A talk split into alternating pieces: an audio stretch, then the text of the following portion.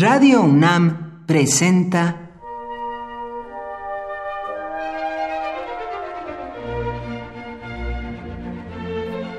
Cuaderno de los Espíritus y de las Pinturas por Otto Cázares.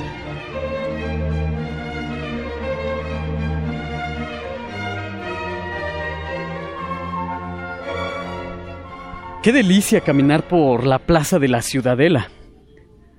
Plaza por la que tantas veces caminó José Vasconcelos después de fundar la Biblioteca de México.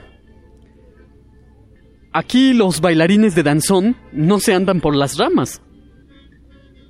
Tampoco los jugadores de ajedrez, que aquí se dan cita. Mirones, maestros y discípulos juegan al ajedrez al ritmo del rigoletito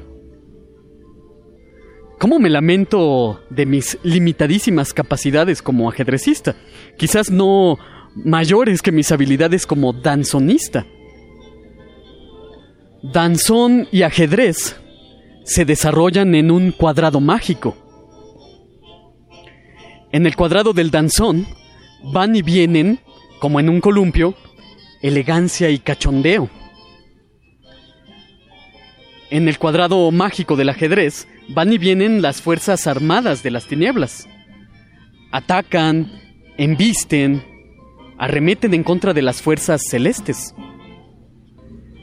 A diferencia de Occidente en general, donde el círculo simboliza la forma perfecta, en Oriente no. El cuadrado es el símbolo de lo completo y de lo perfecto. El cuadrado, en la India, por poner un ejemplo, es la base para la construcción de santuarios y la base también de los ornamentos.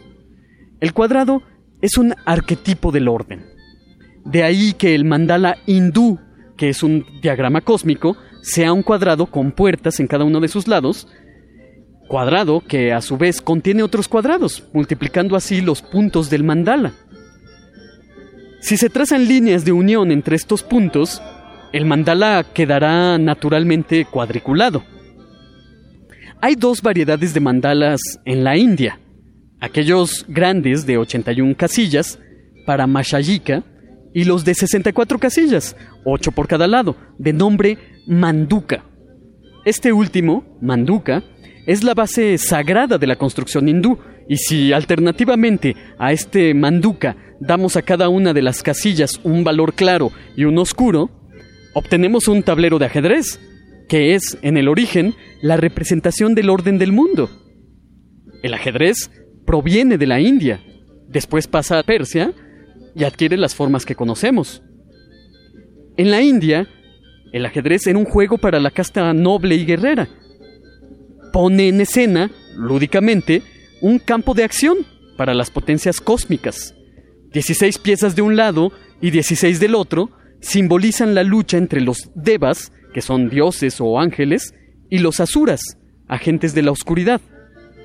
El ajedrez pone en juego el mito entero de la victoria de los devas sobre Bastú, ese aspecto asúrico, demoníaco de la existencia. Jaque mate.